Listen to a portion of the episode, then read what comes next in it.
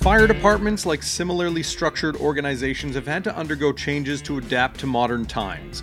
But what happens when change is slow to come or meets organizational resistance? In a recent report, Edmonton's fire department was shown to still grapple with bullying, harassment, and discrimination among the ranks. I'm Dave Breakenridge, and this is 10-3. Edmonton Journal City Hall reporter Lauren Boothby joins me to discuss the findings of the report, how current and former firefighters feel the city is doing at addressing the concerns, and why change can be a challenge.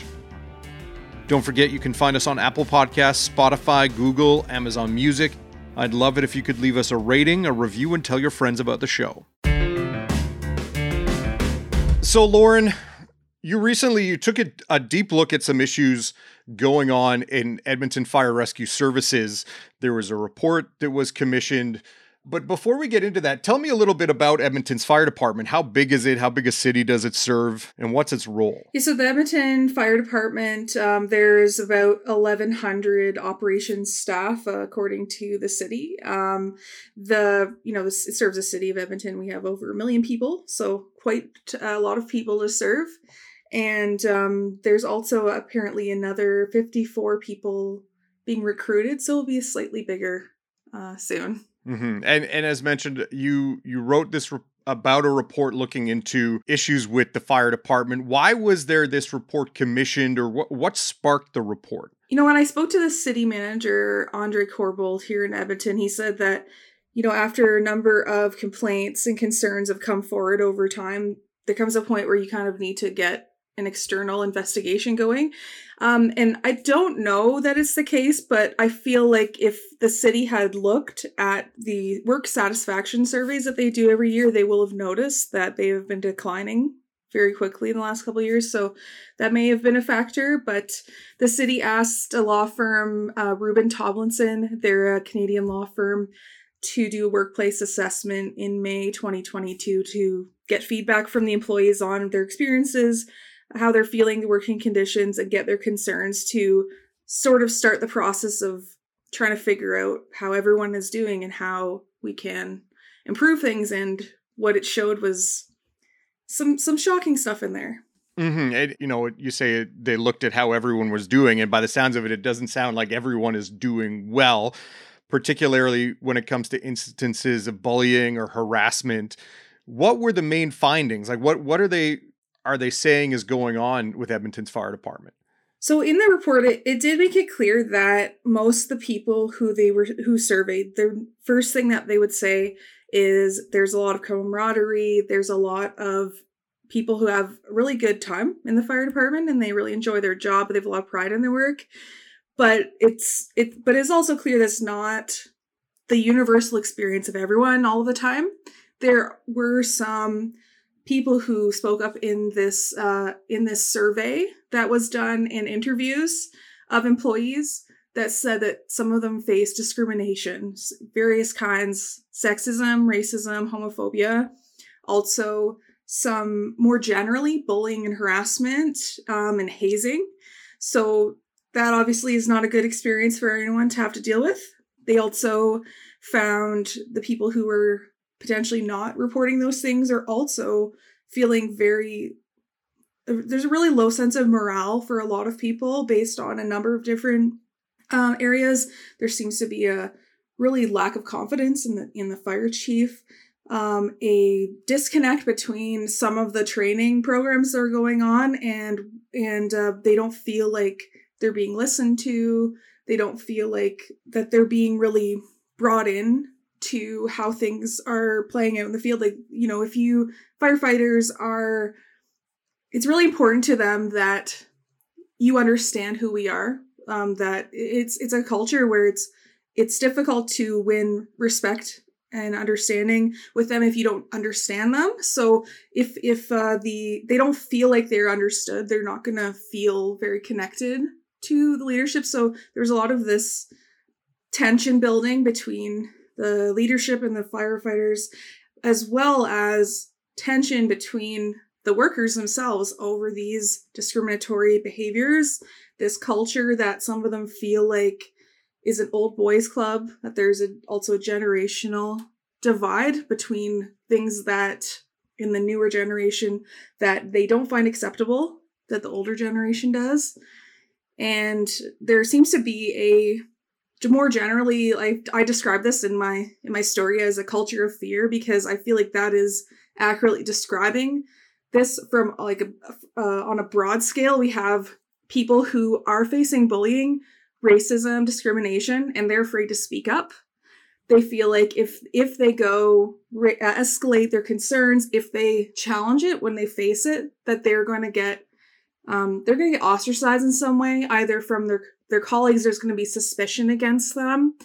And and then on the other hand because the fire department is trying to move forward with these diversity initiatives some some people who they don't really understand they don't really like the specific training modules. They're they're kind of suspicious of it. They kind of they worry that if i say you know i use a slightly outdated term or if i use one that maybe i should i should know better at this point not to use but instead of facing a disciplinary process that is fair and maybe gives you a chance to learn and grow that they're going to be fired. Like that so there's this culture where if i i can't speak up if something bad is happening to me and also if i say the wrong thing i could get fired. So there seems to be this yeah a lot of people don't seem to be very happy there's a lot of this tension going on on multiple multiple facets. Mm-hmm. And when, when you talk about bullying or harassment, or you know, what kind of specific examples did they give? Was it was it comments about women? Was it racial slurs? Was it uh, sexual harassment in the workplace? Did it run the gamut of all of these things? Like, what kind of things are they talking about when they say bullying and harassment? Yeah, and so there there were some examples given in the report, and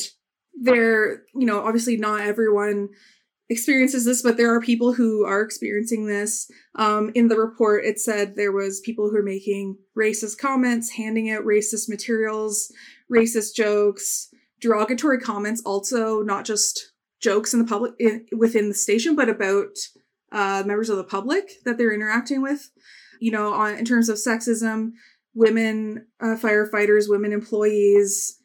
People question whether they are qualified to be there um, some women in the report describe being excluded from the aspects, some aspects of their job, like some duties that they're supposed to perform.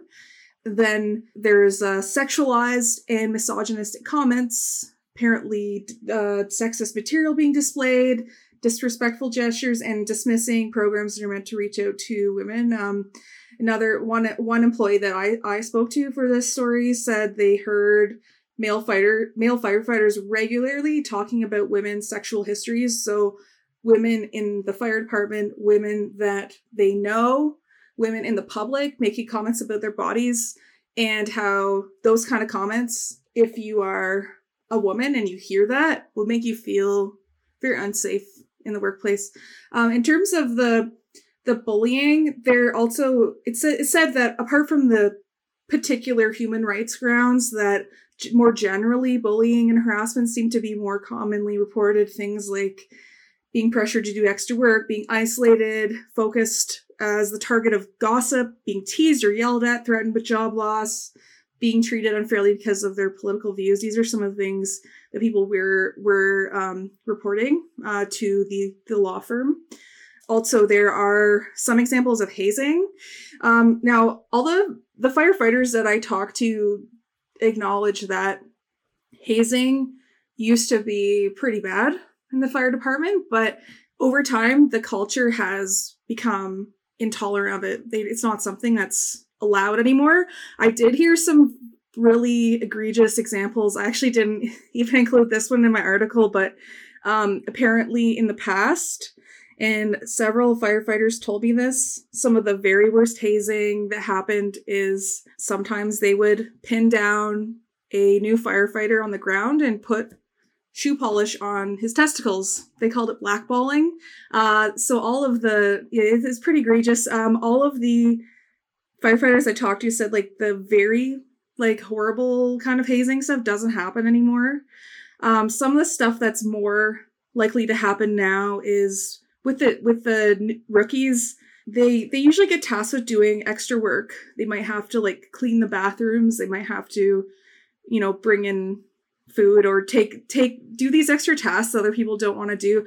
But some of but also the firefighters also kind of told me that they don't it's not really a punishment to have to to do like some extra cleaning. It's just kind of like if you're new and you're lower on the ladder you kind of have to do some of these tasks to show the people that have been there for a long time that you take pride in your workplace you want it to look nice um, and that you respect their senior positions over you. So there's kind of different viewpoints on this.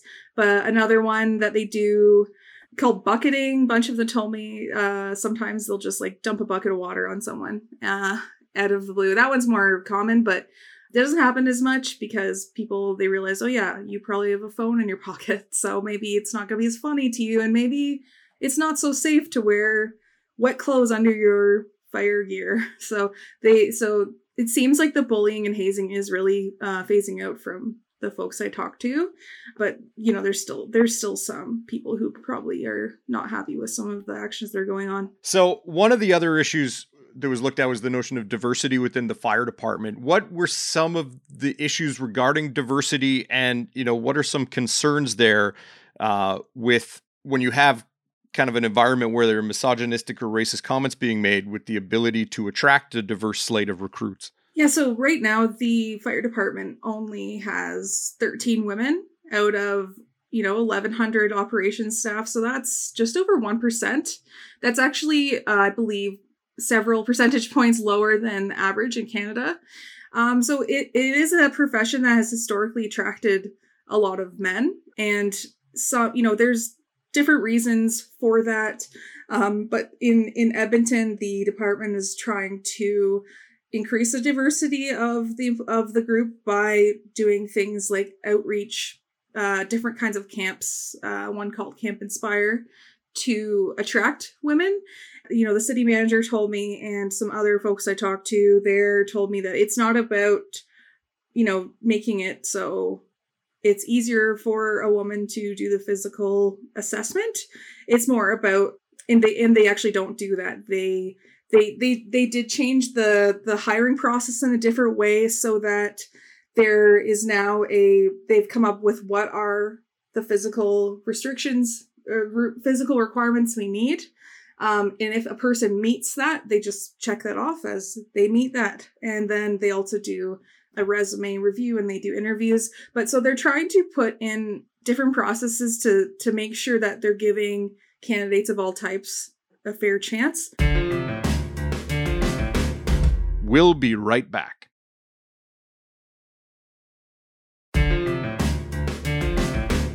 One of the things that you mentioned off the top was was a concern about fire department leadership, and there was recently a change in leadership when Chief Ken Block retired. They brought in Chief Zatylny.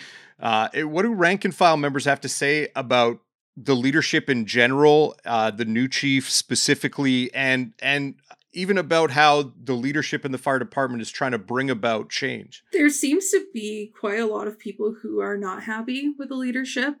Um, obviously, that's not everyone. Even some of the people I talked to said they like the chief a lot. Um, the other ones, they don't.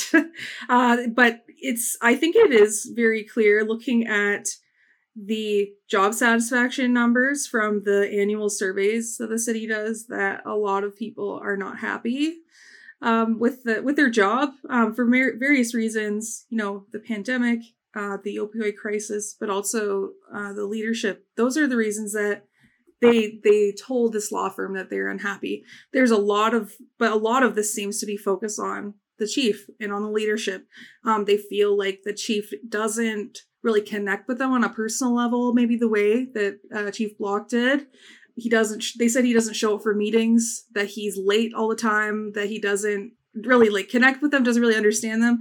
And they they seem to have this view that the leadership in the fire department is it's very like it's very management heavy it's very top down. There's this perception described how you know they are doing more likely to like do the whims of like what city council wants uh and what the city administration wants. So they they see this direction is kind of very top down kind of pressuring down on them rather than having the leadership really understand them and know what it's like to do the job. So uh, when you have a profession like this where it's really important that you understand the firefighters because they're putting their lives like at risk going into burning buildings doing these life-saving rescues. They need to know that they that their leaders understand them. They need to know that the training that they're getting is going to keep them safe and they, a lot of them don't feel like that so they're not feeling they're le- feeling a lack of confidence because they don't feel supported another part is another important aspect is mental health there were some programs that were available for mental health. I, I heard a lot about this peer support program um, from the people I talked to about this program where you could talk to other firefighters about something horrific that you saw. And that was really important to a lot of them because it's a little difficult, I think, for someone who experiences something extremely traumatic, like, you know, they pulling dead bodies out of cars and stuff. How do you talk to someone about that and, and to be able to have someone who also has that experience who knows the job is like a lot of them seem to really value that peer support program but there's apparently isn't a lot of support for that anymore you know one of them told me the mental health support just is abysmal that it's declined which is which is strange because it seemed to be one of the things that chief joe Zatylny said that he um, was going to prioritize, but some of them feel like it has declined. So there are, to be clear, there are like some mental health programs, but they, but a lot of them have, they're feeling very, very burned out, um, and they don't feel like they're getting that support they need. So it's, it's really creating this, you know, this, this, this environment where there's a lot of anger and there's a lot of distrust in leadership. Mm-hmm. And, you know, we have this report, law firm speaking to firefighters and getting all this feedback. You spoke with some current and former members of Edmonton's fire department. Did they back up what the report said, or were there some people who said, well, actually, you know, it's not as bad as this report makes it out to be? What What was your experience in talking to some of these these first responders? Yeah, I'd say that it is important to know that this report is basically the point of it was for the law firm to sit down and do a survey with and do interviews with the firefighters to kind of get a pulse on how they're feeling and what their concerns are so that the city could start to like work on how to address them. That's kind of the point of it. So some of the you know some people have feelings about certain things. Maybe some of sometimes maybe your feeling isn't completely based in facts. Like I think that's possible. Some of some of the firefighters, employees, uh, and such that I spoke to, they did validate um, some of the stuff in the report. Um, they echoed some of the feelings that are coming through here. They echoed some of the experiences. Um, some of them also said that you know that doesn't. I, I experienced something a little bit different. You know, for instance, uh, an employee, former employee I talked to, who is a woman and a person of color, said, No, I didn't face really face any discrimination. They didn't feel it when they were there. Um, but they, you know, they also said, you know, I think given how many, what the proportion of is men to women in the department, good chances happened to someone else. You know, women are facing some issues. So, but, you know, others, I talked to a couple actually that said, no, I have great experience, even though they are in some of those categories of people that could be discriminated against. They said, no, you know, it was great. They're all supportive. Um, and they thought maybe some of the people in the report are being too sensitive, actually.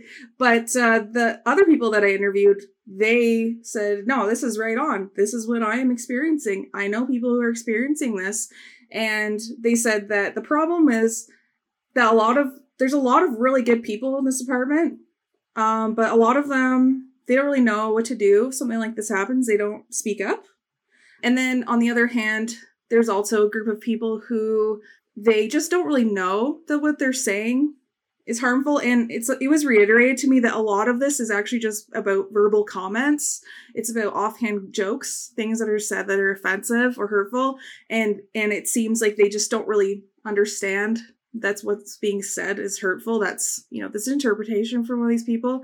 Um, and then in terms of the way people feel about the leadership, probably most of almost all people I talked to were very unhappy with the leadership. The I, I also interviewed the president of the union who told me yeah, people are very unhappy. So I did I did see a lot of uh, corroboration in the interviews that I did on all the different touch points. Um, but obviously not everyone's experience. Even the report notes that a lot of people have very good experiences in the fire department. So, you know, this is definitely, there are definitely problems with discrimination, as this points out, but there's also a lot of people who are, seem to be very happy with the job. And even the ones who said that they have experienced discrimination, they said it's not everybody. There's a lot of really good people. I like a lot of people I work with, but there's a couple bad apples and they're making it hard for a lot of other folks. Yeah, and and lastly, when it comes to addressing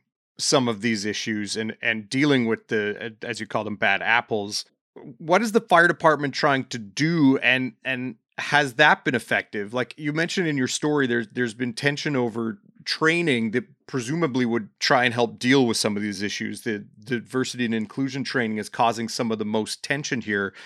What's going on with that and ultimately do people feel that there can be change within Edmonton Fire Rescue Services? So the, the department, um, you know, right now there's 13 women of 1,100 operation staff, so one percent of women. There's there's definitely not a lot of gender diversity, and the fire department, according to the city, doesn't even collect race-based data. So I have no idea like what the diversity is there. But you know, they are trying to encourage different kinds of people a broader range of people to apply. Um, but another element is just when they arrive, what is the environment going to be like for them? Um, some of the people I talked to, they worried that, you know, we're bringing, trying to bring in a diverse group of people to an environment that is maybe not going to be very accepting of them. This is a fear of some people. Other people said, no, like, you know, we, we want diversity. This will be great. Uh, but the problem is the way that the city has been trying to get more people understanding about diversity, inclusion, and equity is not been working out very well. And there could there's a number of reasons for this. Um, one, I spoke to an expert, Corinne Bendersky at the at UCLA. She's a diversity inclusion expert. She does training specifically for firefighters. She gave me a lot of really interesting insight. Uh, you know, I encourage people to read that section of the article. But um, what she was telling me is that fire departments have a very particular culture. There's kind of this like paramilitary kind of culture. There's a chain of command. It's a profession that has a lot of history to it, uh, a lot of particular way of doing things, and a lot of the culture that has been set up is to protect safety and well-being. So things like, you know, for instance, dark humor, you know, this is a way that uh, I know that many professions that deal with trauma deal with this is how they cope with prob- with uh, difficult things. Um, so there's there's elements of this culture that if you are an outsider, you don't really understand the fire department. You're gonna have a hard time getting them to trust you. So she, what uh, Bendersky was telling me is that it's really important when there is diversity inclusion training for firefighters that has to resonate with them or they will reject it outright just they won't listen to it because they if you don't know me you don't know what the job is how can i trust what you're saying you know there for instance there is a very common feeling that the city has lowered the standards and the city has told me they have not lowered the standards uh, but this is a very common thing in in uh, north america this belief that efforts to increase diversity are actually lowering the standards. And if that was true, that is that is scary if you're a firefighter because if you're going to a burning building, you want to know that people that are beside you understand you, that they have your back, that they um, are going to be able to be competent, or else you could die. So there's a very real fear that of change because we've set up the system to protect us that when you're coming in as an outsider and telling us to change, we have to know that you know what it's like. So, you know, speaking to this expert, it's very important that when the city does diversity training, it would be a good idea for them to have firefighters involved with the training, to have people who have fire experience come in. You know, another thing that works, I've heard quite often, is having people who are firefighters who have faced discrimination come and tell people how does that affect their job you know because that that seems to be something that really uh, resonates with people but what is happening is there seems to be you know there's a feeling that a lot of the programming that has been done is like kind of very negative and blaming. You know, there was a lot of talk in this report about how apparently they watched a video about how um, microaggressions are like white men are like mosquitoes biting at you all the time. And so they're just like, what? You know, that's just why are you calling them a mosquito? Like they didn't really, un- you know, they don't really get it. It's it's a metaphor that's apparently, you know, it's not resonating with them. I feel like there's different kinds of materials that will kind of resonate with different people, and whatever the city is using, it appears that it's not resonating. So, you know, what this expert recommended is that you make sure that you are able to have someone who has the trust of the fire department and understands them so that they know that they they know that the training is applies to them. There's another element of in this report where there's a lot of people who feel like they're walking on eggshells. This is actually something people said to me a couple times is that they feel like if if i say the wrong word if i say something you know i was told not to that i'm going to get fired for it. And the city and in you know the expert also told me that that's relatively rare to just be fired for making a ignorant comment by accident. Um, but there's a sense of that because you know if if these training sessions that they have don't allow people to ask hard questions they don't allow people to learn without being blamed and without being um, told you know you should be able to she said you should be able to ask a difficult question without being labeled sexist, racist. Like you should be able to ask difficult questions in the training sessions so that we can kind of pull apart what does this mean? You know, why do you feel that way?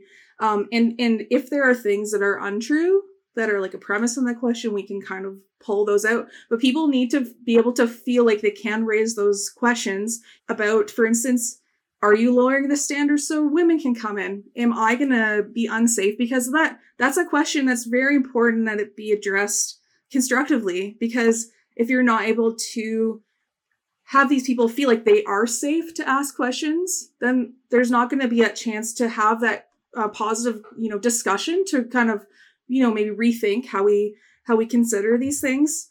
So there there there's yeah an element of here where there's some diversity training but it looks like it's really not working because the, firefighters don't feel like it resonates with them. You know even in the recommendations of this report it says that the city needs to explain what the purpose is of all the trainings that they get.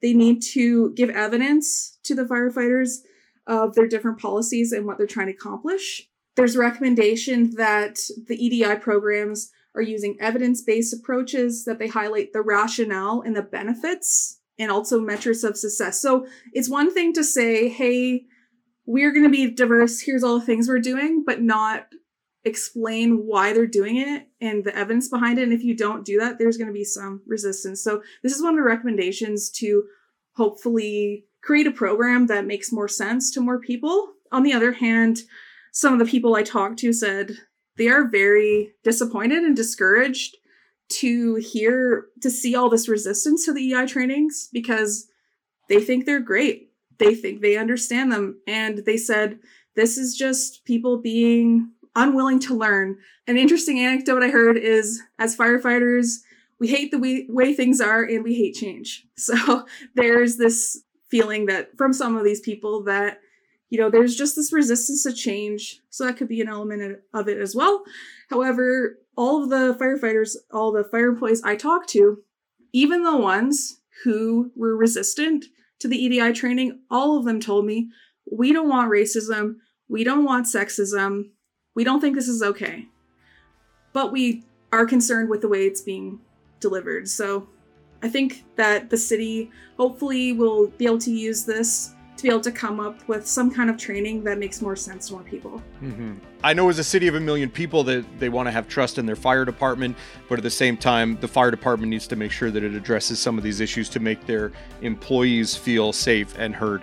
It's a very important story. Lauren, thanks for your time. Thanks, Dave. 10 3 is produced by Tyler Dawson, theme music by Bryce Hall. Thanks to my guest Lauren Boothby. More from her at edmontonjournal.com. I'm Dave Breakenridge. Thanks for listening.